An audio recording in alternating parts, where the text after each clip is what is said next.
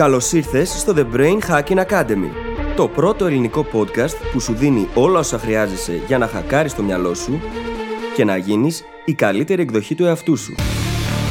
Μαζί σου, η Φίλης Γαβριλίδου και ο Δημήτρης Γιώκας.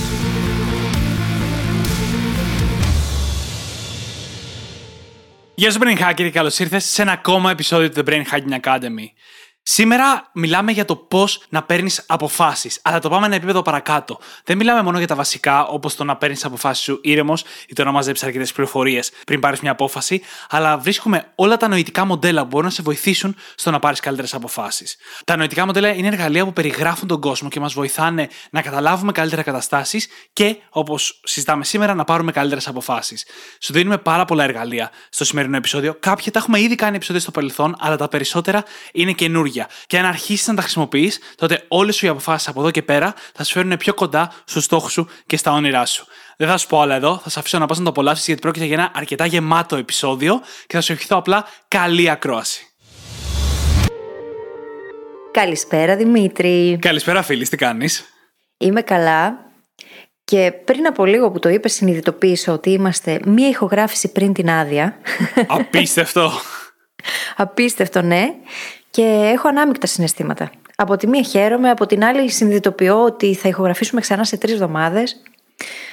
Γενικά χαίρομαι όμως που θα ξεκουραστούμε. Εσύ πώς είσαι; Ε, εντάξει, αντικειμενικά είναι μια πολύτιμη ξεκούραση αυτή που έρχεται και έχουμε κάνει πολλές ηχογραφήσεις μαζεμένες τώρα, οπότε έχω πάρει τη δόση μου για τρεις εβδομάδες. Θα ναι, είμαι εντάξει.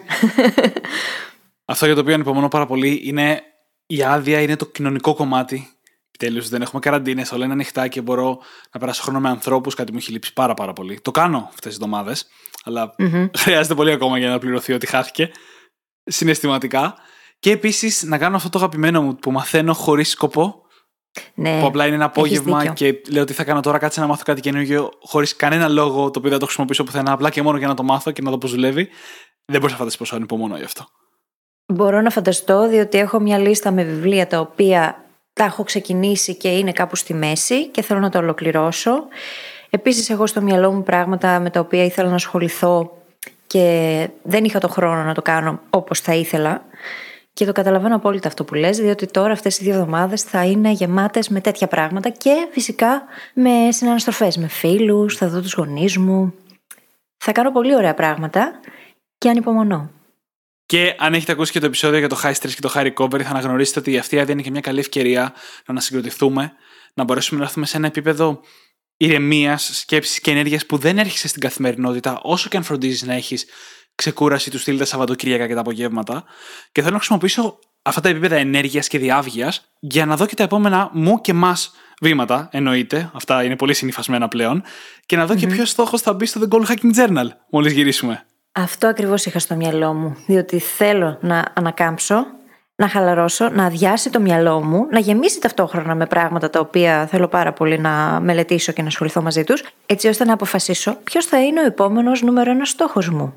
Και για όποιον δεν έχει καταλάβει γιατί μιλάμε, μιλάμε για το The Goal Hacking Journal, το εργαλείο το οποίο δημιουργήσαμε για να σας βοηθήσουμε να πετύχετε το νούμερο ένα στόχο σας σε 90 ημέρες, το οποίο μπορείτε να βρείτε στο e-shop μας.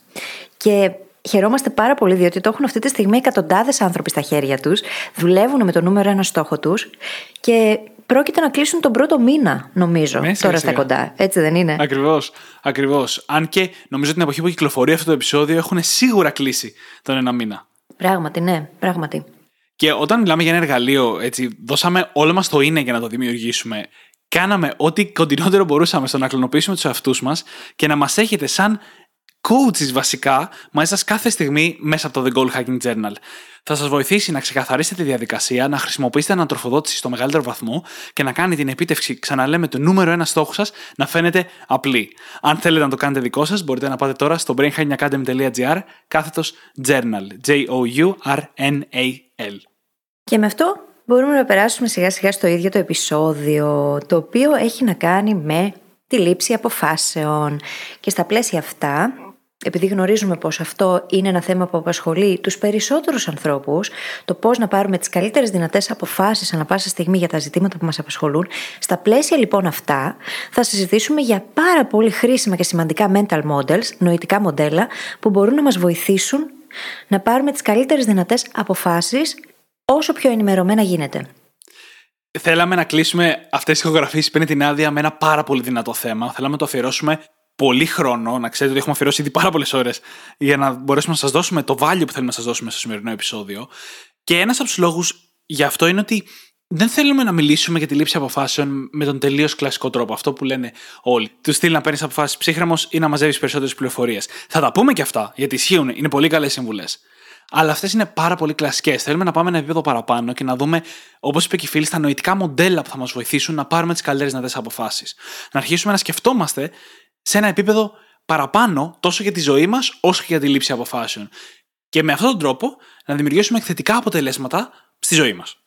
Και το θέμα είναι πως αυτά που ανέφερες δεν είναι νοητικά μοντέλα, δεν είναι τρόποι σκέψης δηλαδή. Είναι στρατηγικές. Που, οκ, είναι πάρα πολύ σημαντικό το να είμαστε όσο πιο ενημερωμένοι γίνεται για να πάρουμε τις καλύτερες δυνατές αποφάσεις. Δίχως πληροφορίες, δεν μπορούμε να ζυγίσουμε τα υπέρ, τα κατά, να δούμε τα πιθανά αποτελέσματα, τις πιθανές εκβάσεις, έτσι ώστε να καταλήξουμε στο καλύτερο δυνατό.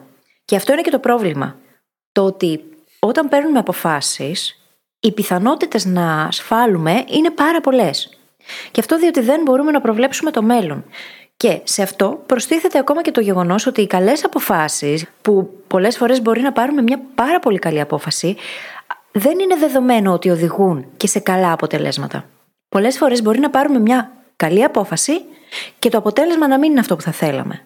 Αυτό έχει να κάνει με το γεγονός ότι δεν μπορούμε να προβλέψουμε το μέλλον και δεν μπορούμε επίσης να ελέγξουμε όλες τις παραμέτρους. Όμως, εκείνο που μπορούμε να κάνουμε είναι το καλύτερο που μπορούμε να εστιάσουμε στο να σκεφτούμε με τον καλύτερο δυνατό τρόπο, στην ίδια τη διαδικασία δηλαδή της σκέψης της ίδιας, της λήψης αποφάσεων, έτσι ώστε να είμαστε σίγουροι και σίγουρες και να διασφαλίσουμε ότι τουλάχιστον οι αποφάσεις που θα έχουμε πάρει θα είναι οι καλύτερες δυνατές ανα πάσα στιγμή. Ακριβώς, γιατί είναι στη ζώνη ελέγχου μας. Και καταρχάς ισχύει και το ανάποδο. Έτσι, μπορεί να πάρουμε μια κακή απόφαση και να μας βγει. Αυτό δεν αλλάζει το ότι ήταν μια κακή απόφαση. Κάνουμε το λάθος να κρίνουμε τις αποφάσεις μας συνεχώς με βάση το αποτέλεσμα. Μια απόφαση ήταν καλή αν οδήγησε σε καλό αποτέλεσμα και το αντίστροφο. Αλλά αυτό δεν ισχύει. Μια απόφαση είναι καλή όταν με τα δεδομένα που έχουμε την κάθε στιγμή και με ό,τι μπορούμε να κάνουμε την κάθε στιγμή, πήραμε την καλύτερη απόφαση. Το κομμάτι αυτό λοιπόν είναι στη ζώνη ελέγχου μας. Θέλουμε να το μεγιστοποιήσουμε όσο περισσότερο μπορούμε. Μια αναλογία που μου άρεσε πάρα πολύ είναι αυτή του τοξότη, ο οποίος μπορεί να προετοιμαστεί κατάλληλα, να πάρει το τόξο του, να είναι τέλεια φτιαγμένο το τόξο, τέλεια φτιαγμένο το βέλος, να σταθεί μπροστά στο στόχο, να ετοιμάσει το βέλος, να πάρει τη σωστή στάση, να τεντώσει αρκετά το τόξο, να χαλαρώσει την αναπνοή του ώστε να μην επηρεάσει ο ίδιος το πώς θα φύγει το βέλος και μετά να ρίξει τη βολή. Τώρα αυτό θα πετύχει κέντρο στο στόχο δεν εξαρτάται μόνο από αυτόν. Μια ξαφνική ρηπή αέρα μπορεί να στείλει το βέλος μακριά από το κέντρο. Το θέμα όμω είναι εμείς να κάνουμε ό,τι καλύτερο μπορούμε για να ρίχνουμε το βέλος όσο πιο στο κέντρο μπορούμε. Και ακριβώς αυτό μπορούν να μας βοηθήσουν τα mental models για τη λήψη αποφάσεων να κάνουμε. Πρόκειται στην πραγματικότητα, βέβαια, για τρόπους σκέψης που χρησιμοποιούμε όλοι. Όλοι χρησιμοποιούμε mental models στη ζωή μας, κάθε μέρα. Είναι πράγματα τα οποία τα έχουμε υιοθετήσει από τότε που γεννηθήκαμε μέχρι σήμερα. Απλώς το κάνουμε υποσυνείδητα. Το κάνουμε δίχως επίγνωση και πολλές φορές λειτουργούμε στον αυτόματο. Σε αυτό το επεισόδιο, λοιπόν, θέλουμε να σας δώσουμε τρόπους και mental models, έτσι ώστε να αρχίσετε να τα χρησιμοποιείτε συνειδητά. Διότι κάνοντας τα πράγματα συνειδητά, στην ουσία μπορούμε να φτάνουμε πάντα σε καλύτερα αποτελέσματα. Και ίσως θυμόσαστε για κάτι που έχουμε πει πολλές φορές στο παρελθόν. 99% τουλάχιστον των προβλημάτων που αντιμετωπίζουμε οι άνθρωποι μπορούν να λυθούν με ορθολογισμό. Mental models λοιπόν είναι ο τρόπος σκέψης που μας βοηθά να ορθολογιστούμε. Να σκεφτούμε δηλαδή ορθά, έτσι ώστε να καταλήξουμε όσο πιο αντικειμενικά γίνεται σε καλύτερες αποφάσεις. Συνήθως εστιάζουμε μόνο στο αποτέλεσμα. Όμως η διαδικασία είναι το πιο σημαντικό. Είναι ακριβώς όπως τα λες. Τα νοητικά μοντέλα είναι ο τρόπος για να παίρνουμε καλύτερες αποφάσεις. Όπως είπες, τα χρησιμοποιούμε όλοι. Και αυτά δημιουργούνται σε πάρα πολλά σημεία στα οποία δεν έχουμε έλεγχο. Τα μαθαίνουμε από το σπίτι μας, από το σχολείο ή από οποιονδήποτε φίλο, γνωστό, οτιδήποτε, μας λέει κάτι και εμείς το παίρνουμε αυτό σαν αλήθεια. Είτε το ακούμε πάρα πολλές φορές και η κοινωνία μας δίνει τα δικά της. Αυτό δεν σημαίνει απαραίτητο ότι είναι σωστά μοντέλα. Και ένα κακό μοντέλο θα οδηγήσει απευθείας σε κακές αποφάσεις. Το πρόβλημα είναι ότι όλα μας τα μοντέλα σχεδόν είναι υποσυνείδητα. Δεν τα έχουμε διαλέξει ή κατανοήσει εμείς συνειδητά. Άρα λοιπόν αυτό που θέλουμε να κάνουμε εδώ είναι να πάρουμε κάποια νοητικά μοντέλα τα οποία ισχύουν γενικότερα, έχουν αποδεχτεί στον χρόνο, έχουν αποδεχτεί από έρευνες και μπορούν να χρησιμοποιηθούν για να μπορέσουμε να πάρουμε καλύτερες αποφάσεις. Σκεφτείτε ότι στις περισσότερες περιπτώσεις, όταν έχουμε να πάρουμε μια απόφαση, εκείνο που σκεφτόμαστε αυτομάτως και ξεκινάμε όλοι μας τη συλλογιστική με βάση αυτό, είναι το εξής. Ποια είναι η καλύτερη δυνατή απόφαση να πάρω σε αυτή την περίπτωση; Και αρχίζουμε και συζητάμε με βάση αυτό. Όμως, αυτό εμπεριέχει σφάλμα, διότι ψάχνουμε να ζητούμε το καλύτερο, προσθέτουμε πράγματα ενδεχομένως στον τρόπο που σκεφτόμαστε και σε αυτά που θα θέλαμε να κάνουμε, γιατί πιστεύουμε ότι κάνοντάς τα θα φτάσουμε σε καλύτερα αποτελέσματα. Και τελικά γίνεται πολύπλοκο όλο αυτό. Και ίσως να μην λαμβάνουμε καν υπόψη μας παραμέτρους που μπορεί να είναι πιο αρνητικά σενάρια. Που μπορεί να μας βοηθήσουν τελικά να δούμε πού θα μπορούσαν τα πράγματα να πάνε στραβά. Πόσες φορές δεν το έχουμε συζητήσει αυτό; Πόσες φορές δεν έχουμε δώσει τέτοιες ερωτήσεις οι οποίες αντιστρέφουν την οπτική μας έτσι ώστε να εντοπίσουμε τα σφάλματα; Τα mental models λοιπόν που μπορούμε να χρησιμοποιήσουμε χωρίζονται καταρχάς σε δύο κατηγορίες. Είναι εκείνα που μας βοηθούν να κατανοήσουμε καλύτερα τον κόσμο και να προβλέψουμε την πιθανή έκβαση της κάθε απόφασης, και σε εκείνα που μας βοηθούν να κατανοήσουμε καλύτερα τις νοητικές διεργασίες που μας οδηγούν σε σφάλματα. Και για αυτές έχουμε μιλήσει πάρα πολύ στο παρελθόν. Έχουν να κάνουν με τα ίδια μας τα biases. Είναι τα ίδια μας τα biases. Τα οποία στην ουσία φιλτράρουν τον κόσμο, τις πληροφορίες και μας οδηγούν στο να βλέπουμε μια διαστρεβλωμένη εικόνα. Και φυσικά δεν είμαστε καθόλου αντικειμενικοί σε αυτή την περίπτωση, έτσι. Και αυτό που λες συνδέεται ακριβώς με το τι περιλαμβάνει η διαδικασία της λήψης μιας απόφασης. Η οποία περιλαμβάνει τρία πολύ βασικά κομμάτια. Τη δικιά μας ανάλυση για την κατάσταση. Έχουμε να πάρουμε μια απόφαση η οποία περιγράφει μια κατάσταση, η ανάλυση που κάνουμε σε αυτό. Το τι βλέπουμε, τι πληροφορίες μαζεύουμε, πώς τις αναλύουμε, αυτό είναι το πρώτο σημαντικό κομμάτι. Το δεύτερο είναι οι υποθέσεις που κάνουμε. Ο κόσμος μας είναι τόσο χαοτικός που όλοι μας, ανεξαιρέτως από βιολογίας μας, λειτουργούμε με υποθέσεις. Υποθέτουμε ότι ισχύουν πράγματα. Κάνουμε assumptions, που θα λέγαμε στα αγγλικά. Τα οποία πάρα, πάρα πολλές φορές είναι λάθος γιατί επηρεάζονται πάρα πολύ από τα biases μας. Αναφορά στα επεισόδια για τα biases που είναι από τα αγαπημένα μας. Και από τα πιο δυνατά όσον αφορά την αλλαγή στον τρόπο σκέψης. Θέλουμε λοιπόν να τις αμφισβητήσουμε αυτές τις υποθέσεις, αλλά πρέπει να έχουμε κάποιο σύστημα για να το κάνουμε αυτό. Και το τρίτο στοιχείο είναι τα νοητικά μοντέλα που χρησιμοποιούμε. Οι απλοποιήσεις, οι γενικεύσεις, οι κανόνες που έχουμε για να καταλαβαίνουμε τον κόσμο, τις καταστάσεις, το πρόβλημα, την απόφαση, τους υπόλοιπους ανθρώπους που έχουν λόγο πάνω σε αυτή την απόφαση ή που τους αφορά αυτή η απόφαση κτλ. κτλ.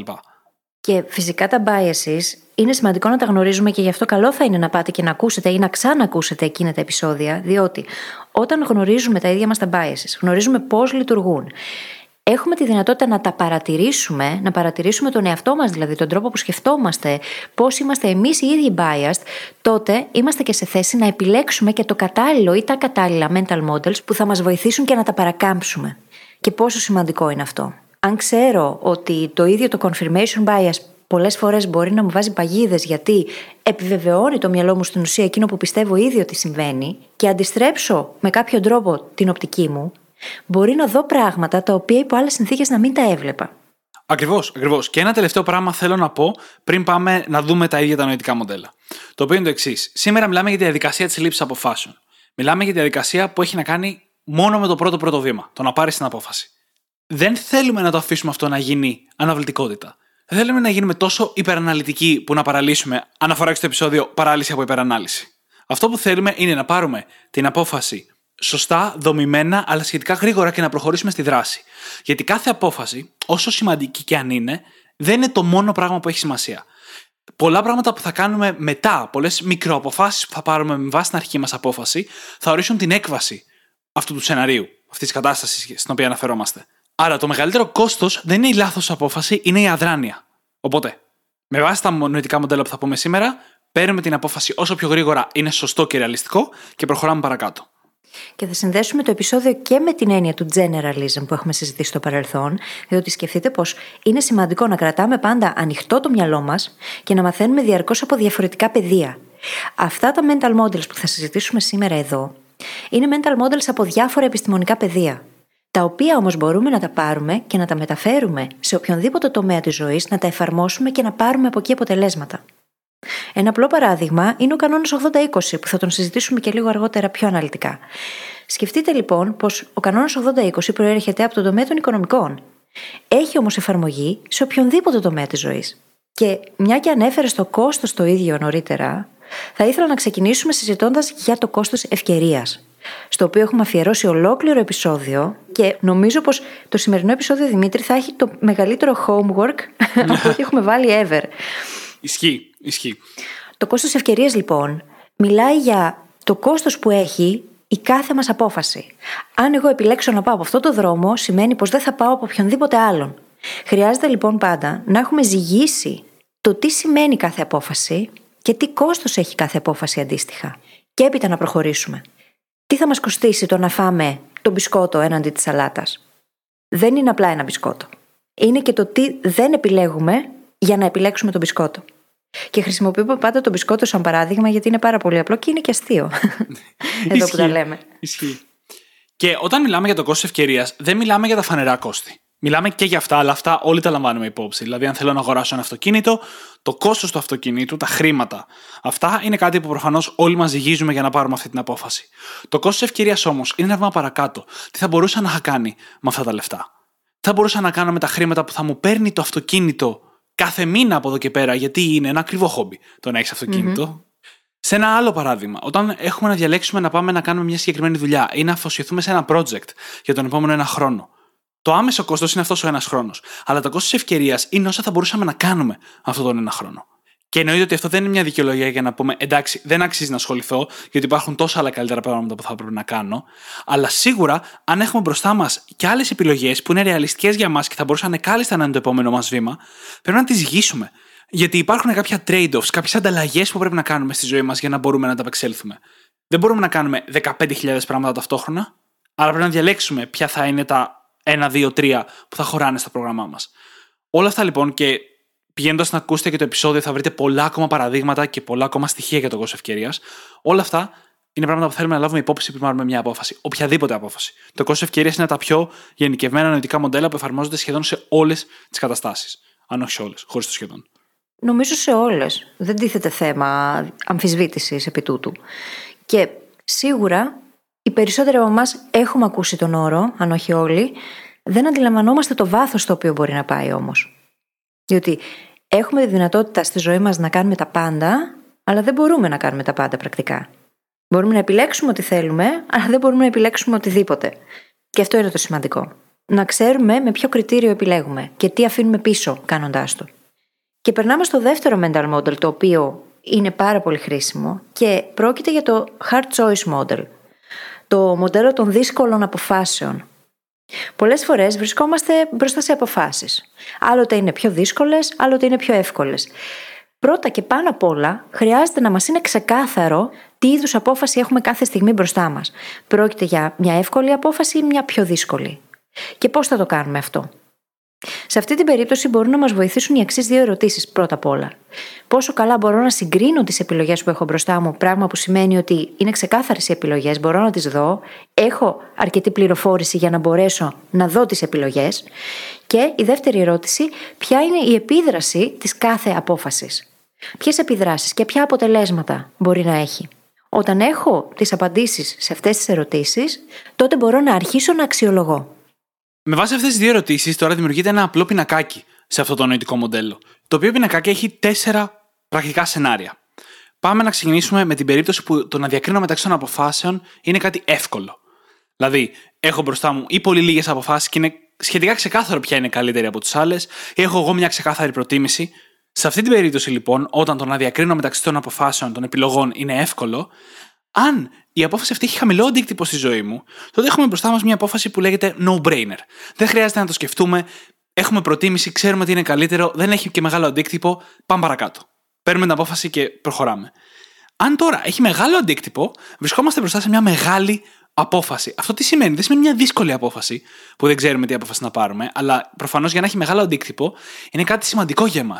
Είναι μια απόφαση που την βλέπουμε και σκεφτόμαστε όλα όσα θα συμβούν στη ζωή μας στη συνέχεια αυτής της απόφασης. Εκεί το περίεργο κομμάτι, εισαγωγικά περίεργο, το δύσκολο κομμάτι, δεν είναι η λήψη της απόφασης, είναι η υλοποίησή της.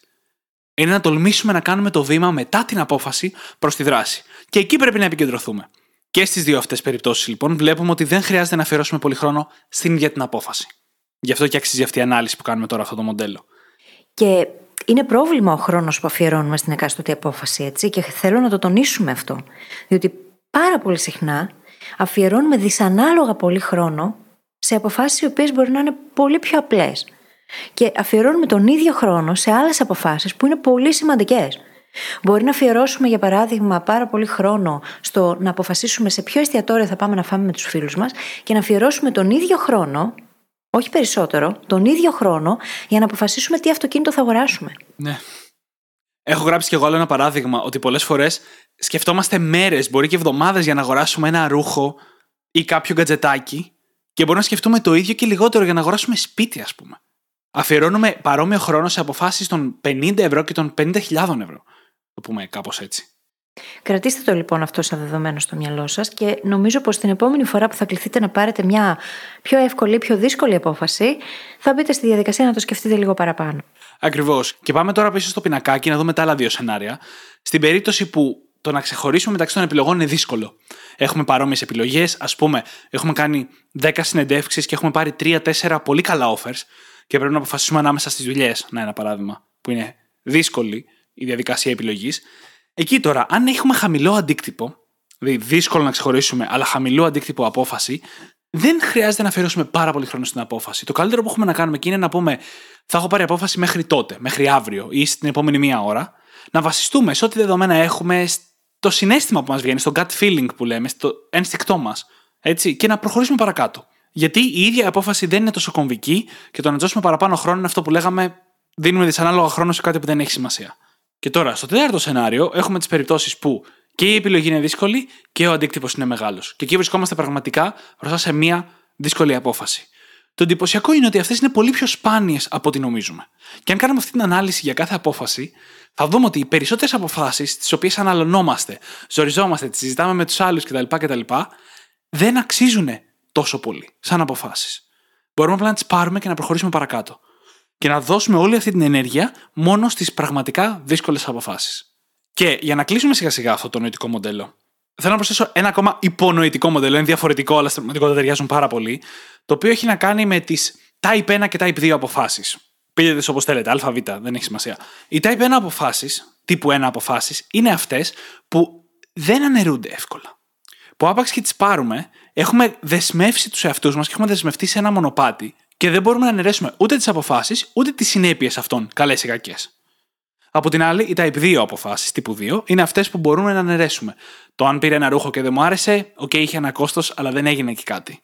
Το αν είμαι σε ένα περιβάλλον εργασίας το οποίο είναι πάρα πολύ δεκτικό στις εσωτερικές αλλαγές και είπα, ξέρεις τι, θα δοκιμάσω αυτό το project και δεν μου βγήκε και γυρίσω πίσω και πω, θέλω να αλλάξω και αλλάξω project, και αυτό είναι μια type 2 απόφαση. Που σε μια άλλη εταιρεία θα ήταν type 1 απόφαση. Άρα εξαρτάται και από τις συνθήκες. Αυτό θέλουμε να το σκεφτόμαστε σαν νοητικό μοντέλο όταν αναλύουμε τον αντίκτυπο που έχει μια απόφαση στη ζωή μας. Και μέχρι εδώ βλέπετε ήδη και αναγνωρίζετε πόσο σημαντικό ρόλο παίζει το να σκεφτόμαστε για τον τρόπο που σκεφτόμαστε. Meta-thinking θα το πω εδώ να σκεφτόμαστε πάνω στον τρόπο με τον οποίο σκεφτόμαστε. Όχι μόνο στη λήψη αποφάσεων, συγκεκριμένα σε αυτό το επεισόδιο έχουμε επικεντρωθεί εδώ. Όμως, αυτό που συμβαίνει πάντα είναι ότι δεν αμφισβητούμε, δεν μπαίνουμε στη διαδικασία να επεξεργαστούμε λίγο καλύτερα τον τρόπο με τον οποίο σκεφτόμαστε τα πράγματα, τη συλλογιστική που ακολουθούμε. Και προκύπτει τώρα μόνο από αυτά τα πρώτα mental models που συζητήσαμε, πόσο σημαντικό ρόλο μπορεί να παίζει. Διότι ίσως να έχετε ήδη μπει στη διαδικασία να σκέφτεστε, ωραία, εγώ σε ποιες περιπτώσεις δεν το έκανα αυτό, πού θα μπορούσα να το είχα κάνει. Και με το που ξεκινάει όλο αυτό, έχει ξεκινήσει και η ίδια η διαδικασία της μάθησης. Και περνάμε στο επόμενο mental model, το οποίο επίσης έχει δικό του ολόκληρο επεισόδιο και είναι το first principles thinking. Οι πρώτες αρχές. Σε αυτή την περίπτωση χρειάζεται πάντα να έχουμε στο μυαλό μας ότι τα πιο πολύπλοκα και σύνθετα πράγματα που υπάρχουν στον κόσμο, στη ζωή μας, στη δουλειά μας, στην προσωπική μας ζωή, βασίζονται πάνω σε πιο απλά πράγματα, στις πρώτες αρχές. Έχουν πάρα πολύ απλά δομικά συστατικά, τα οποία όμως οδηγούν σε αυτό το σύνθετο που εμείς έχουμε μπροστά μας. Χρειάζεται λοιπόν να πάμε και να δούμε ποια είναι αυτά τα δομικά συστατικά. Αυτά τα οποία δεν μπορούν να απλοποιηθούν περαιτέρω. Μια ερώτηση που μπορεί να βοηθήσει είναι η εξής. Τι ξέρω ότι ισχύει 100% σε αυτή την περίπτωση; Τι ξέρω ότι ισχύει και δεν μπορεί να απλοποιηθεί περαιτέρω; Και ποια είναι αυτά τα βασικά στοιχεία που απαρτίζουν το θέμα που με απασχολεί; Αν για παράδειγμα κάποιος θέλει να μεγαλώσει ένα Instagram account, έχει πολλές επιλογές. Μία από αυτές είναι το να χαθεί στην πολυπλοκότητα του πράγματος και να αρχίσει να ασχολείται με αλγόριθμους, να αρχίσει να ασχολείται με το πώς ε, πρέπει να λειτουργεί, τι, πώς να ανεβάζει, πώς να το κάνει. Αν σκεφτούμε όμως με βάση τις πρώτες αρχές, θα συνειδητοποιήσουμε το εξής. Οποιαδήποτε αλληλεπίδραση με άλλους ανθρώπους σαν πρώτη αρχή έχει την ίδια την σχέση και την ψυχολογία των ανθρώπων και την επικοινωνία. Αυτό είναι τα social media στην πραγματικότητα. Αν εστιάσουμε σε αυτό και πούμε, ωραία, ποιες είναι οι βασικές αρχές της επικοινωνίας, ποιες είναι οι βασικές αρχές της ανθρώπινης ψυχολογίας, τότε πιθανότατα να εντοπίσουμε και εκείνα τα πράγματα που βγάζει νόημα να κάνουμε έτσι ώστε να μπορέσουμε να μεγαλώσουμε και το account. Τα οποία είναι και αυτά που και ο αλγόριθμος διαβάζει και αναγνωρίζει, έτσι. Αλλά πόση διαφορά έχει το να πάμε στο σύνθετο και από εκεί να προσπαθούμε να απλοποιήσουμε και πόσο διαφορετικό είναι το να πάμε στο απλό και από εκεί να δούμε τι πραγματικά χρειαζόμαστε και να ανεβούμε προς τα πάνω. Και είναι μια εκπληκτική στρατηγική για να αφήσουμε πίσω μας τα κοινωνικά στερεότυπα και αυτά που μας λένε οι άλλοι. Όταν ε, θέλουμε να πάρουμε μια απόφαση, πάντα όλοι γύρω μας έχουν άποψη για το ποια είναι η καλύτερη απόφαση, αλλά πάρα πολλές φορές δεν ξέρουν αυτά που ξέρουμε, δεν έχουν δει το όνειρο που εμείς έχουμε δει, και το να γυρίσουμε εμείς στις πρώτες αρχές μας δίνει τη δυνατότητα να ξεφύγουμε από αυτή την επιρροή. Γιατί υπάρχουν κάποια πράγματα που εμείς ξέρουμε ότι ισχύουν, κάποιες αρχές, κάποιοι κανόνες που διέπουν αυτό που έχουμε μπροστά μας, τα οποία μπορούμε να τα χρησιμοποιήσουμε για να πάρουμε καλύτερες αποφάσεις. Ένα ακραίο αλλά αγαπημένο παράδειγμα είναι αυτό του Elon Musk, που όταν ξεκίνησε την SpaceX και πήγε να δει τις τιμές των πυράβλων, είδε κάτι εξωφρενικές τιμές, και όλοι του λέγανε δεν πρόκειται να μπορέσεις να φτιάξεις μόνο σου πυράβλους, αλλά λέει κάτσε λίγο. Ξέρω φυσική. Τι χρειάζεται ένας πύραυλο, Χρειάζεται κάποια μέταλλα συγκεκριμένα, τα οποία πηγαίνοντας στην ας πούμε αγορά, είδε ότι μπορεί να τα αγοράσει στο ένα δέκατο της τιμής από αυτή που του λέγανε ότι χρειάζεται για να αγοράσει ένα πύραυλο. Αντίστοιχα, του λέγανε ότι δεν μπορείς να ξαναπροσγειώσεις πύραυλο στη γη, και αυτός ήταν σε φάση, κάτσε λίγο. Η φυσική που ξέρω μου λέει ότι γίνεται. Γιατί να ακούσω όλους όσους λένε ότι δεν γίνεται, που δεν έχουν δει το όνειρο που έχω δει εγώ, και να μην ακούσω τη φυσική που ξέρω, που πιο πρώτες αρχές από τη φυσική δεν πάει. Και με αυτόν τον τρόπο έχουμε σήμερα τη SpaceX. Δείτε όμως πόσα biases υπήρχαν στον τρόπο με τον οποίο ο κόσμος μέχρι τον Elon Musk έβλεπε την ίδια την κατασκευή πυράβλων. Πόσο biased ήταν ο τρόπος που το βλέπαμε μέχρι εκείνη τη στιγμή που ήρθε κάποιος και το αμφισβήτησε.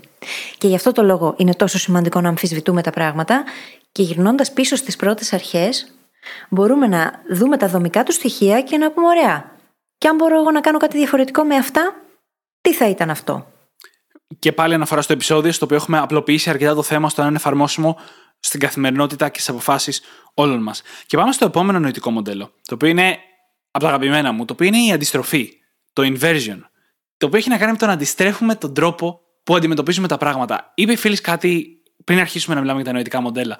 Το ότι πολύ συχνά όταν θέλουμε να πάρουμε μια απόφαση, σκεφτόμαστε τι πρέπει να κάνω για να πετύχω ή τι πρέπει να κάνω για να πετύχει αυτή η απόφαση. Και αυτός είναι ο μόνος τρόπος, το μόνο πρίσμα μέσα από το οποίο βλέπουμε την απόφασή μας. Αλλά έχουμε μια ερώτηση που την έχουμε πει πάρα πολλές φορές, η οποία μπορεί να μας βοηθήσει να δούμε άλλα πράγματα που δεν τα βλέπαμε αλλιώς. Παραδείγματος χάρη, τι πρέπει να κάνω για να αποτύχω; Και εγώ μπορώ να το ανάγω αυτό σε πάρα πολλά κομμάτια. Τι πρέπει να κάνω για να είμαι δυστυχισμένος; Τι πρέπει να κάνω για να μείνω μόνος μου, μοναξιά. Απαντώντας αυτέ τι ερωτήσεις, πετυχαίνουμε ένα πολύ αστείο μεν όταν το ακούς, αλλά πολύ πρακτικό αποτέλεσμα. Καταφέρουμε να μην κάνουμε βλακίες. Και πάρα πολλές φορές στη ζωή μας, στην προσπάθειά μας, στις αποφάσεις μας, προσπαθούμε να είμαστε έξυπνοι. Ενώ είναι πολύ πιο αποδοτικό μακροπρόθεσμα να προσπαθείς συνεχώς να μην κάνεις βλακίες. Πόσο σημαντική η αντιστροφή της οπτικής είναι αυτή; Γιατί αυτό είναι το όλο point, το να αντιστρέψουμε την οπτική μας. Είναι πολύ εύκολο να προχωρήσουμε με την πεπατημένη, με τον τρόπο σκέψης που συνηθίζεται, όταν όμως πας και αυτό το γυρνάς τούμπα, αρχίζεις και βλέπεις τα πράγματα τελείως διαφορετικά. Και μάλιστα, αν κάτσουμε και το σκεφτούμε πιο βαθιά, είναι πάντα πολύ πιο εύκολο να ορίσουμε μια κακή απόφαση από ότι το να ορίσουμε μια καλή απόφαση. Μπορούμε πολύ πιο εύκολα να διακρίνουμε πότε κάτι είναι κακό για εμάς. Και όταν μπαίνουμε στη διαδικασία να δούμε τι χρειάζεται να κάνουμε για να αποτύχουμε, για παράδειγμα, στην ουσία αυτό που κάνουμε είναι να αφαιρούμε και όχι να προσθέτουμε. Όταν προσπαθώ να είμαι η πιο έξυπνη ή προσπαθώ να βρω την καλύτερη δυνατή επιλογή, προσθέτω διαρκώς παραμέτρους. Πράγμα το οποίο δεν συμβαίνει όταν προσπαθώ να εντοπίσω τις κακές επιλογές. Διότι σε εκείνη την περίπτωση το μυαλό μου έχει μπει σε mode αφαιρετικότητας. Προσπαθούμε να αφαιρέσουμε όλα εκείνα τα οποία σημαίνουν κακή επιλογή και μέσα από αυτό το πρίσμα να δούμε τελικά τι μένει. Και αυτή η λογική ακολουθείται και από το reverse storytelling που έχουμε πει στο παρελθόν. Το να πάμε κατευθείαν στο αποτέλεσμα και να πούμε την ιστορία προς τα πίσω, έτσι ώστε να δούμε, ωραία, τι επιλογές χρειάστηκε να γίνουν για να φτάσω εκεί, τι έπρεπε να κάνω, ποια λάθη απέφυγα και ρωτώντας αυτό το πράγμα, παρακάπτουμε και ένα σωρό biases, όπως είναι το optimism bias που πολλές φορές μας κάνει να βλέπουμε τα πράγματα μέσα από το πρίσμα της αισιοδοξίας και να αγνοούμε τα αρνητικά σενάρια Και αυτό δεν σημαίνει πως πρέπει να πάμε να γίνουμε όλοι απεσιόδοξοι και να τα βλέπουμε μαύρα. Όμως ο ρεαλισμός, που έχουμε επίσης συζητήσει σε παλιότερο επεισόδιο, βοηθάει πάρα πολύ. Να αντιληφθούμε ποιες είναι οι επιλογές μας, ποιες είναι από αυτές ρεαλιστικές και ποια είναι τα ρεαλιστικά αρνητικά σενάρια. Άρα, τι χρειάζεται να κάνω για να αποτύχω, ή ποια θα ήταν η χειρότερη απόφαση στην προκείμενη κατάσταση; Αν εντοπίσουμε αυτές τις χειρότερες αποφάσεις, μπορούμε πολύ πιο εύκολα έπειτα να ακολουθήσουμε αυτή τη συγκεκριμένη συλλογιστική και να ξεκαθαρίσουμε ποιες είναι οι καλύτερες αποφάσεις για εμάς. Και να τονίσουμε και εδώ ότι είναι πολύ πιο εύκολο να ορίσεις μια κακή απόφαση από μια καλή απόφαση. Το οποίο βοηθάει στη χρήση αυτού του εργαλείου, αυτού του νοητικού μοντέλου. Να δεις δηλαδή ποια απόφαση έχει προβλήματα ή ποια βήματα θα οδηγούσαν στο να γίνει αυτή η απόφαση κακή και να τα εξαφανίσεις από την εξίσωσή σου, αφήνοντας λιγότερες επιλογές. Και προχωρώντας, αφού έχουμε βρει τα χειρότερα σενάρια, τις χειρότερες δυνατές αποφάσεις για την κατάσταση που έχουμε απέναντί μας, να καταγράψουμε το γιατί πρόκειται για κακές αποφάσεις. Να καταγράψουμε όλους τους λόγους. Και η καταγραφή βοηθάει πάντα. Το έχουμε πει πάρα πολλές φορές. Πάντα βοηθάει να τα έχουμε καταγεγραμμένα για να μπορούμε να τα μελετήσουμε καλύτερα. Και αφού το κάνουμε αυτό, να προσπαθήσουμε να εντοπίσουμε τις καλές αποφάσεις, λαμβάνοντας υπόψη όλους τους λόγους που θα μπορούσαν να κάνουν τη συγκεκριμένη απόφαση, την καλή απόφαση δηλαδή, κακή. Και πηγαίνει κόντρα στη φύση μας. Δεν μας αρέσει να βλέπουμε τα πράγματα υπό αυτό το πρίσμα. Αυτή η αντιστροφή πηγαίνει κόντρα σε ένα σωρό biases. Χακάρει στην ουσία όλο το σύστημα πεπιθήσεών μας γιατί μας αναγκάζει να δούμε τα πράγματα τελείως ανάποδα σε σχέση με το πώς θα τα βλέπαμε κανονικά. Και ανήκει σε μια φανταστική κατηγορία νοητικών μοντέλων και τρόπων σκέψης, όπου σε αναγκάζει να σκεφτείς συνειδητά, γιατί δεν υπάρχει φυσιολογική λειτουργία του εγκεφάλου που να κάνει αυτή τη διαδικασία. Άρα, για να το κάνεις αυτό, για να μπορέσεις να λειτουργήσεις σε αντιστροφή, είναι υποχρεωτικά συνειδητή διαδικασία. Που σημαίνει ότι είναι πολύ πιο πιθανό να καταφέρεις να προσπεράσεις τα biases τα οποία λειτουργούν κατά κύριο λόγο υποσυνείδητα. Δεν τα καταλαβαίνεις καν. Και πάμε τώρα να προχωρήσουμε στο επόμενο νοητικό μοντέλο, το οποίο είναι το να σκεφτόμαστε σε δεύτερο και τρίτο επίπεδο συνέπειες. Να σκεφτόμαστε σε παραπάνω στρώσεις από τις απευθείας συνέπειες της αποφασής μας. Ξαναλέω, οι συνέπειες μπορεί να είναι και κακές και καλές.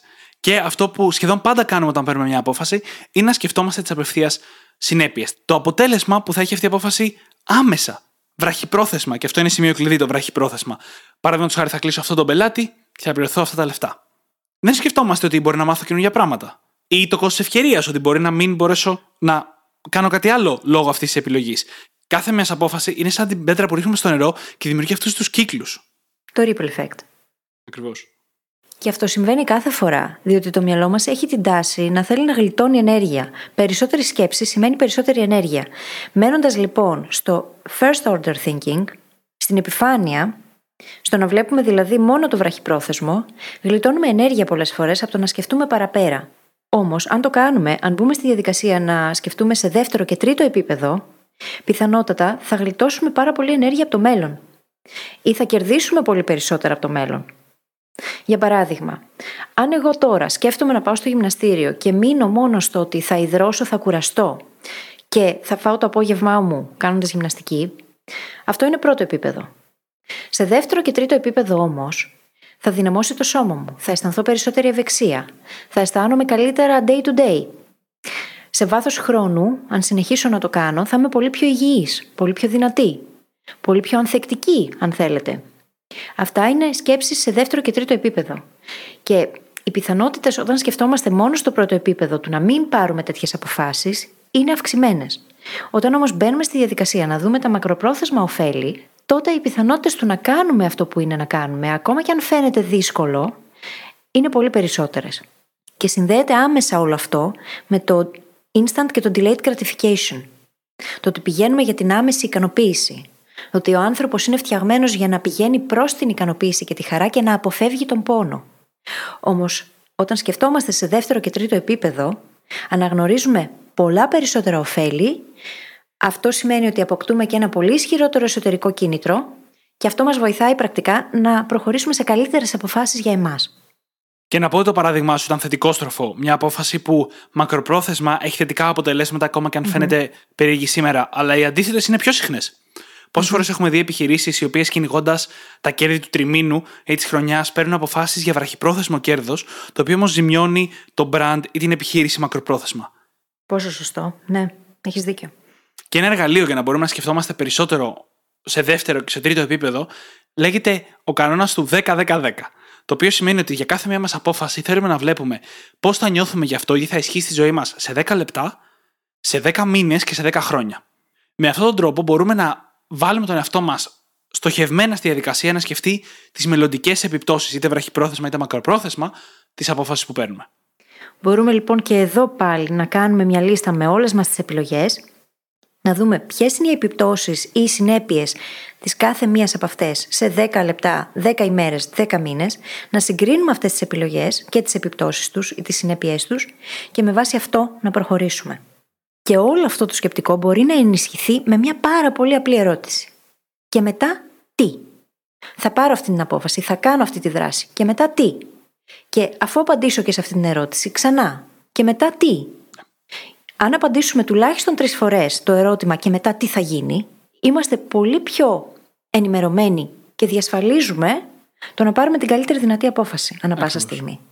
Και όλο αυτό, μια και μιλάμε και για τις μακροπρόθεσμες συνέπειες, με πηγαίνει σε ένα άλλο φανταστικό mental model, το οποίο στα αγγλικά λέγεται regret minimization. Δηλαδή, το να ελαχιστοποιήσουμε την πιθανότητα του να μετανιώσουμε κάποια στιγμή στο μέλλον για την απόφαση που θα πάρουμε σήμερα.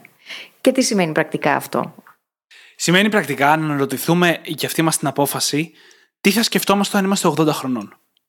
Είναι αυτό που πάρα πολύ φοβόμαστε και πάρα πολύ καλά κάνουμε το να φτάσουμε σε ένα σημείο στη ζωή μας και να ρωτιόμαστε τι θα έχει γίνει αν. Γιατί η αλήθεια είναι ότι ακόμα και να προσπαθήσουμε να σκεφτούμε λίγο πιο πέρα, σε δεύτερο χρόνο με το second order thinking, ας πούμε, παραμένουμε κοντά στην πραγματικότητά μας αυτή τη στιγμή. Αν όμως μπορούμε να προβλέψουμε το μέλλον, το μελλοντικό μας αυτό που θα θέλουμε να είμαστε, ίσως στα 80, ας πούμε, ένα παράδειγμα, ένα νούμερο είναι, μπορούμε να κρίνουμε τι θα είναι σημαντικό για μας τότε, τι θα βλέπουμε ως σημαντικό. Και να φύγουμε λίγο από το βραχυπρόθεσμο που υποχρεωτικά έχει κάθε μας απόφαση. Και να γυρίσουμε να δούμε τι είναι αυτό που θα μας κάνει να σκεφτόμαστε για την απόφαση που θα πάρουμε σήμερα καλύτερα. Ότι δεν θα μετανιώνουμε για αυτή την απόφαση που πήραμε. Και πολλά επεισόδια από αυτά που ηχογραφήσαμε τελευταία μπορούν να βοηθήσουν πολύ σε αυτό. Ανέφερες τον μελλοντικό εαυτό. Όταν γνωρίζουμε ποιος είναι αυτός, ο ιδανικός μελλοντικός μας εαυτός, ποιος είναι αυτός ο άνθρωπος που θέλουμε να γίνουμε στο μέλλον, όταν γνωρίζουμε ποιες είναι οι αξίες μας, οι ιδανικές αξίες που θέλουμε εμείς να εκπροσωπούμε στη ζωή, τότε τέτοιου είδους αποφάσεις γίνονται πολύ πιο εύκολες. Διότι μπορούμε να είμαστε σίγουροι ότι θα πάρουμε μια απόφαση που δεν θα μετανιώσουμε αργότερα. Αυτό μπορεί να γίνει τόσο στον προσωπικό τομέα όσο και στον επαγγελματικό. Μπορεί να έρθει μια πρόταση η οποία να είναι καλή φαινομενικά, αλλά να μην ταιριάζει με το personal brand μας, με αυτό που εκπροσωπούμε, με αυτό που θέλουμε να εκπροσωπούμε στον κόσμο. Αν λοιπόν έχουμε ξεκαθαρίσει τα πράγματα, τον τρόπο που βλέπουμε τον εαυτό μας και τον τρόπο που θέλουμε οι άλλοι να μας βλέπουν, τότε πρόκειται για no-brainer. Η απόφαση είναι πολύ ξεκάθαρη και δεν χρειάζεται να αφιερώσουμε χρόνο για να τη σκεφτούμε. Και φυσικά δεν θα μετανιώσουμε όταν θα φτάσουμε στα 80 μας για αυτή την απόφαση, έτσι. Μια πολύ σημαντική σημείωση. Το να μην γυρίσουμε στα 80 μας και να λέμε τι θα έχει γίνει αν, δεν σημαίνει ότι σήμερα πρέπει να είμαστε γιόλο. Γιατί πολλές φορές το μεταφράζουμε έτσι αυτό. Ότι Ναι. α, για να μην έχω μετάνοιες πρέπει να κάνω οτιδήποτε μου έρχεται στο κεφάλι για να μην γυρίσω και να ρωτηθώ τι θα έχει γίνει αν. Δεν εννοούμε αυτό. Και για να το εξηγήσω καλύτερα, θα περάσω στο επόμενο νοητικό μοντέλο, το οποίο δεν έχει όνομα, αλλά είναι πάρα πολύ βασικός τρόπος σκέψης, που έχει να κάνει με την ανάλυση ρίσκου. Να αναλύουμε πολύ καλά το ρίσκο, αλλά και τα θετικά που έχει μια απόφαση. Πάρα πολλές φορές παγώνουμε μέσα από biases, από κοινωνικά στερεότυπα, μέσα σε ένα ρίσκο που δεν υπάρχει πραγματικά. Παραδείγματος χάρη, αν έχουμε κάποιες δεξιότητες, αν ξέρουμε ότι μπορούμε να καλλιεργήσουμε γρήγορα δεξιότητες και ταυτόχρονα βρισκόμαστε σε μια δουλειά που δεν μας αρέσει. Οι περισσότεροι στην ιδέα του να αλλάξουμε δουλειά παγώνουμε. Στην ιδέα της αλλαγής καριέρας, στο να μείνουμε χωρίς την ασφάλεια μιας δουλειάς και ενός εισοδήματος, παγώνουμε. Το ξαναλέω, φοβόμαστε πάρα πολύ. Το πραγματικό όμως downside, μια λέξη που σημαίνει αυτό που μπορεί να συμβεί, το χειρότερο που μπορεί να συμβεί ή το πιο πιθανό να συμβεί προς το αρνητικό, τι είναι; Είναι να μείνουμε χωρίς δουλειά για ένα διάστημα, αν τα πράγματα δεν πάνε καλά, να πρέπει είτε να ασχοληθούμε πάρα πολύ έντονα σε έβρεση εργασίας, δηλαδή να στέλνουμε δεκάδες αιτήσεις για να κάνουμε συνεντεύξεις και να μας προσλάβει κάποιος, ή να μάθουμε μια νέα δεξιότητα γρήγορα και να πάμε πάλι να βρούμε δουλειά. Αυτό είναι το χειρότερο που μπορεί να συμβεί. Το upside, που είναι το ακριβώς αντίθετο, τα θετικά που μπορεί να συμβούν όμως, είναι να φύγουμε από μια καριέρα που δεν μας γεμίζει και να κάνουμε κάτι που θα μας γεμίζει χαρά και θα μας αυτοολοκληρώνει για χρόνια, για δεκαετίες ίσως μπροστά. Άρα, το downside είναι λίγοι μήνες δύσκολοι, το upside είναι δεκαετίες πολύ καλύτερες στη ζωή μας. Εμένα αυτό μου φαίνεται πολύ δυσανάλογο. Ναι, γιατί δεν υπολογίζουμε το κόστος ευκαιρίας που υπάρχει εκεί και δες πως όλα συνδέονται. Ε. δεν υπολογίζουμε το κόστος ευκαιρίας, υπολογίζουμε μόνο τη βραχυπρόθεσμη απόφαση και τον πόνο που μπορεί να μας φέρει. Και την ασφάλεια Ο που πόνος χάνουμε. όμως και την ασφάλεια που χάνουμε. Ο πόνος όμως που μπορεί να έρθει μακροπρόθεσμα, ίσως να είναι πολύ πολύ μεγαλύτερος από το βραχυπρόθεσμο. Και εκεί είναι που η ανάλυση ρίσκου μπορεί να μας βοηθήσει πάρα πολύ να σκεφτούμε ορθολογικά και να πάρουμε την καλύτερη δυνατή απόφαση. σω θα άξιζε να μπούμε στη διαδικασία να ηχογραφήσουμε και ένα επεισόδιο στο μέλλον που να έχει να κάνει μόνο με αυτό. Να το σημειώσουμε. Το σημείωσα μαζί με το inversion, το οποίο επίσης είναι πάρα πολύ σημαντικό θέμα και αξίζει δικό του επεισόδιο. Και νομίζω πως με αυτό μπορούμε να περάσουμε στα νοητικά πειράματα, στο επόμενο αγαπημένο μας mental model. Και όπου νοητικά πειράματα, έχουμε την ερώτηση τι θα γινόταν αν. Ο όρος νοητικά πειράματα, Gedankenexperiment, καθιερώθηκε από τον Einstein, τον οποίο στην εποχή του τον κορόιδευαν για τα νοητικά πειράματα που έκανε. Και κατέληξε αυτή η λογική, αυτή η συλλογιστική, να αποτελεί τρόπο τον οποίο ακολουθούν πλέον όλοι οι επιστήμονες στον κόσμο. Και όχι μόνο φυσικά, έτσι. Τι θα γινόταν αν λοιπόν να κάνουμε τέτοιες ερωτήσεις, οι οποίες μπορεί να είναι ακραίες, μπορεί να είναι παράλογες, και να ακολουθήσουμε τον τρόπο σκέψης, να δούμε πού θα μας βγάλει. Μια αντίστοιχη κατηγορία ερωτήσεων που μπορούν να βοηθήσουν και την έχουμε συζητήσει αρκετά παλαιότερα, είναι εκείνη με τις τρελές ερωτήσεις. Το να θέσουμε τρελές ερωτήσεις, οι οποίες μπορεί να μας φαίνονται παρανοϊκές από την οπτική που τις βλέπουμε τώρα, που αυτό δεν σημαίνει ότι θα είναι τελείως παράλογες, αλλά μπορεί να διαρωτηθούμε πώς θα ήταν να πετυχαίναμε τον στόχο που υπολογίζουμε ότι θα μας πάρει πέντε χρόνια σε ένα χρόνο. Και να δούμε τι απαντήσεις θα πάρουμε. Οι ερωτήσεις αυτές και τα νοητικά πειράματα, το να παίξουμε στη φαντασία μας με πιθανότητες, με τέτοιου τύπου ερωτήματα, μπορεί να μας βοηθήσουν να σκεφτούμε πολύ διαφορετικά. Και όπως το λέει και ο Μπέντζαμιν Χάρντι στο βιβλίο του Personalities and Permanent, μπορούμε μέσα από τέτοια συλλογιστική να δημιουργήσουμε wormholes, σκουλικότρυπες, για να περάσουμε πολύ πιο γρήγορα σε ένα αποτέλεσμα από ό,τι θα περνούσαμε με τον παραδοσιακό τρόπο σκέψης. Φανταστείτε ένα σενάριο που το αναφέραμε και νωρίτερα σαν παράδειγμα, όπου έχεις τέσσερα offers από διαφορετικές εταιρείες και προσπαθείς να αποφασίσεις τι θα κάνεις. Ένα πείραμα σκέψης, ίσως και μια λίγο τρελή ερώτηση, που θα μπορούσε να μας βοηθήσει να πάρουμε καλύτερη απόφαση, θα ήταν να πούμε πώς θα ήταν αν δεν χρειαζόταν να διαλέξω καμία από αυτές τις εταιρείες; Πώς θα ήταν αν δεν χρειαζόταν να πάω να δουλέψω για κάποιον και μπορούσα να δουλεύω για τον εαυτό μου; Τι θα σήμαινε αυτό, πώς θα έμοιαζε, πώς θα μπορούσα να φτάσω σε αυτό το σημείο; Μπορεί μέσα από αυτό, ας πούμε, να δούμε ένα μονοπάτι για κάτι τέτοιο που περνάει μέσα από μία από αυτές τις επιλογές. Και να πούμε, θα πάρω αυτή, παρόλο που φαινομενικά δεν είναι η καλύτερη, γιατί μπορεί πολύ πιο εύκολα να μου δώσει τις δεξιότητες για να γίνω ελεύθερος επαγγελματίας, για να γίνω αυτοαπασχολούμενος. Και κάτι ακόμα το οποίο δεν τονίσαμε αρκετά είναι ότι χρειάζεται πάντα να λαμβάνουμε υπόψη το ίδιο το άτομο. Μπορεί οι αποφάσεις που έχουμε μπροστά μας να φαίνονται για τους άλλους πολύ καλές, οι επιλογές μάλλον να φαίνονται πολύ καλές, κάποιες από αυτές, για μας όμως ως άτομα, για την προσωπικότητά μας, για το ιδανικό το δικό μας, για τις δικές μας αξίες, τον ιδανικό μελλοντικό εαυτό μας, να μην είναι οι κατάλληλες. Άρα χρειάζεται να λαμβάνουμε πάντα και αυτό υπόψη. Και φυσικά, έχουμε πει πάρα πολλές φορές πως το θέμα είναι να έχουμε επιλογές ή να βλέπουμε τις επιλογές που έχουμε. Και εκεί είναι το πρόβλημα, διότι είμαστε biased από τον τρόπο που έχουμε μάθει να σκεφτόμαστε. Και με αυτά τα mental models, ειδικότερα και με τα νοητικά πειράματα ή με το inversion, μπορούμε να αντιστρέψουμε τα πράγματα και να αρχίσουμε να τα βλέπουμε τελείως διαφορετικά και να εντοπίσουμε επιλογές που μέχρι πρότινος δεν είχαμε ιδέα πως υπήρχαν εκεί για μας. Το μέλλον μας όμως είναι τόσο ευρύ όσο είναι και οι επιλογές μας. Όσο περισσότερες επιλογές έχουμε ή μπορούμε να δημιουργήσουμε για τον εαυτό μας, τόσο καλύτερα αποτελέσματα μπορούμε να φέρουμε στη ζωή μας. Είναι ακριβώς όπως τα λες. Και είναι τόσο ενδυναμωτικό αυτό όταν το σκέφτεσαι έτσι. Πάμε τώρα να δούμε ένα μικρό νοητικό μοντέλο και μετά ένα αρκετά πιο μεγάλο. Το μικρό νοητικό μοντέλο είναι η διαφορά μεταξύ του maximizing και του satisficing. Το maximizing σημαίνει να μεγιστοποιείς το τι παίρνεις από μια απόφαση. Όταν διαλέγεις ένα σπίτι, θέλεις το καλύτερο δυνατό σπίτι που μπορείς να πληρώσεις.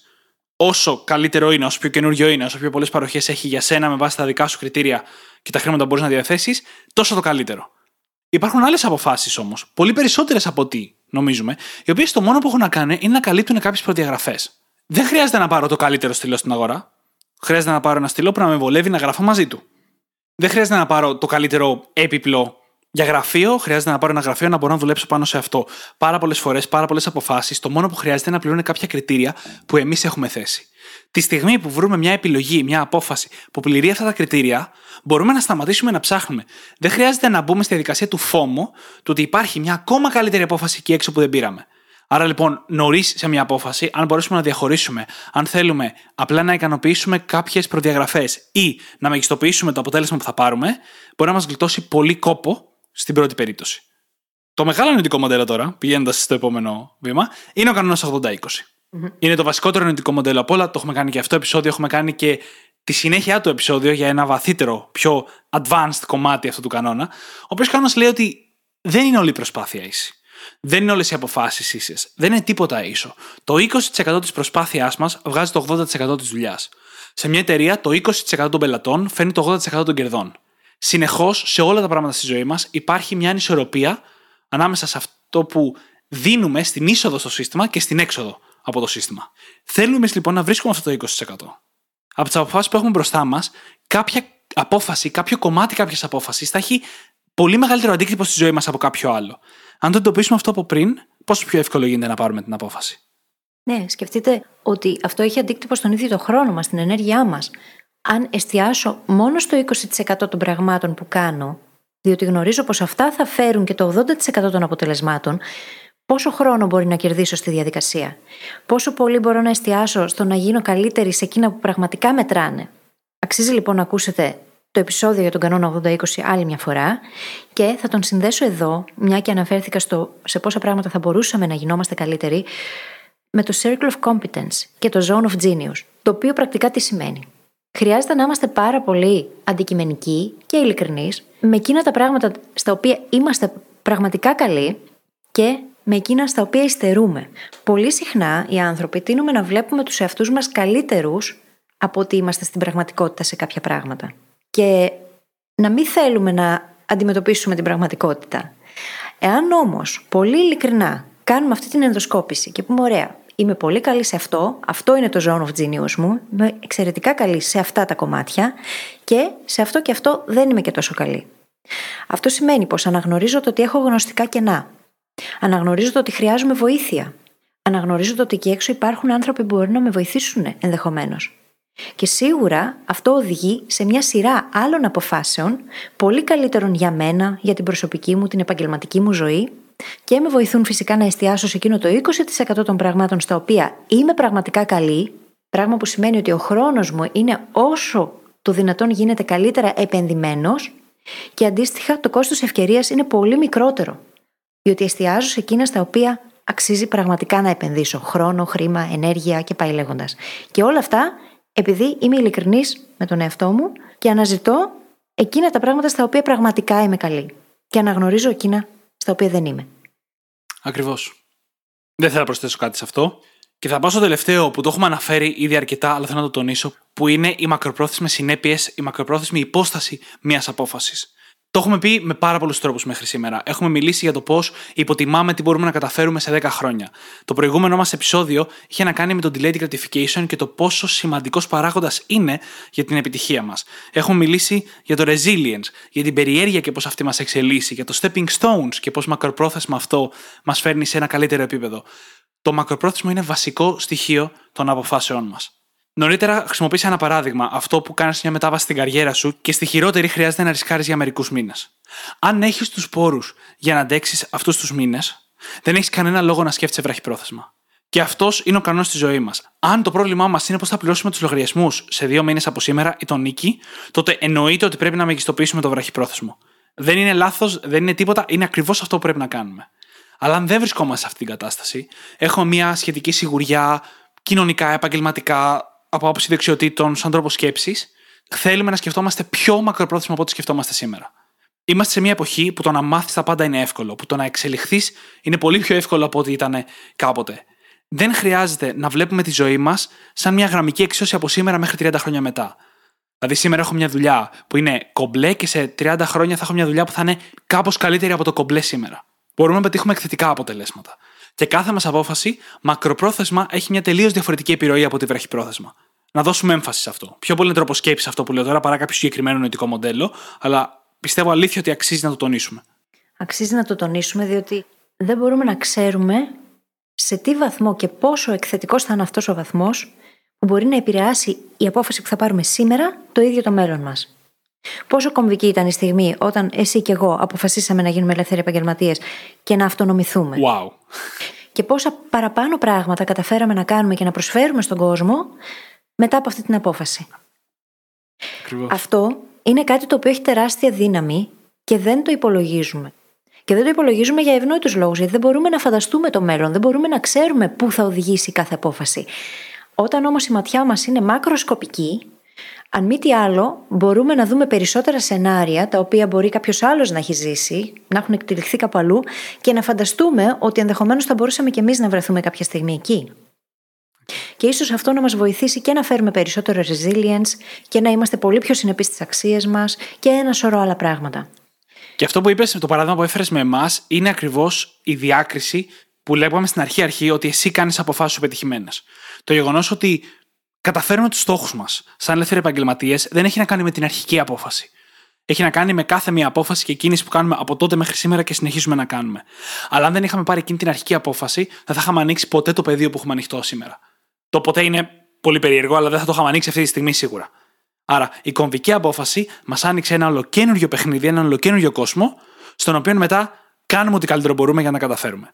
Άρα, ενώ οι αποφάσεις δεν είναι τα πάντα, μπορεί να μας ανοίξουν δρόμους, επιλογές και ένα ολόκληρο κόσμο που δεν είχαμε ιδέα ότι θα άνοιγε μπροστά μας. Εγώ σίγουρα δεν το ήξερα όταν ναι, έφυγα από τον corporate κόσμο και γύρισα στο ελεύθερος επαγγελματίας. Γι' αυτό λοιπόν η μακροπρόθεσμη σκέψη είναι πολύ πιο σημαντική από ό,τι της δίνουμε credit συνήθως. Και πολύ πιο δύσκολη επίσης. Γιατί βιολογικά δεν είμαστε φτιαγμένοι γι' αυτό. Είναι ακριβώς έτσι. Θα σου πω ότι αυτό το επεισόδιο μου άρεσε πάρα πολύ. Δεν ξέρω ποιο να διαλέξω από τα τελευταία επεισόδια που έχουμε ηχογραφήσει. Και σκεφτόμουν όση ώρα συζητούσαμε πόσο σημαντικό θα ήταν το να μαθαίνουμε για τα νοητικά μοντέλα από το ίδιο το σχολείο. Πόσο πολύ θα μπορούσε να αλλάξει ο ίδιος ο κόσμος αν οι άνθρωποι μεγαλώναμε και διδασκόμασταν πολύ συνειδητά όλα αυτά τα πράγματα, έτσι ώστε να μπορούμε να παίρνουμε πολύ ενημερωμένες αποφάσεις πολύ πιο εύκολα. Πόσο μεγάλη διαφορά θα είχε αυτό; Και γι' αυτό χαίρομαι τόσο πολύ που οι brain hackers διαδίδουν τα επεισόδια, γιατί ξέρω ότι μέσα από αυτή τη μικρή πράξη μπορούμε να οδηγήσουμε σε εκθετικά αποτελέσματα. Ακριβώς. Και με αυτό νομίζω ότι μπορούμε να κλείσουμε το σημερινό μας επεισόδιο. Μπορούμε. Θα βρείτε όπως πάντα τις σημειώσεις του επεισοδίου στο site μας στο brainhackingacademy.gr, όπου θα βρείτε και το journal μας στο κατάστημά μας ή πηγαίνοντας κατευθείαν στο brainhackingacademy.gr κάθετος journal, J-O-U-R-N-A-L. Και φυσικά θα σας ζητήσουμε να κάνετε subscribe στο Spotify ή σε όποια άλλη εφαρμογή μας έχετε βρει και μας ακούτε, να μας αφήσετε όπου μπορείτε ένα φανταστικό πεντάστερο review, διότι έτσι βοηθάτε το community των Brain Hackers να μεγαλώσει, μας κάνετε πάρα πολύ χαρούμενος φυσικά και μια πράξη αγάπης. Αρπάξτε τα κινητά των φίλων σας και δείξτε τους πώς μπορούν να γίνουν και εκείνοι Brain Hackers. Θα σας ευγνωμονούν. Σας ευχαριστούμε πάρα πολύ που είστε μαζί μας και σήμερα και σας ευχόμαστε καλή συνέχεια. Καλή συνέχεια.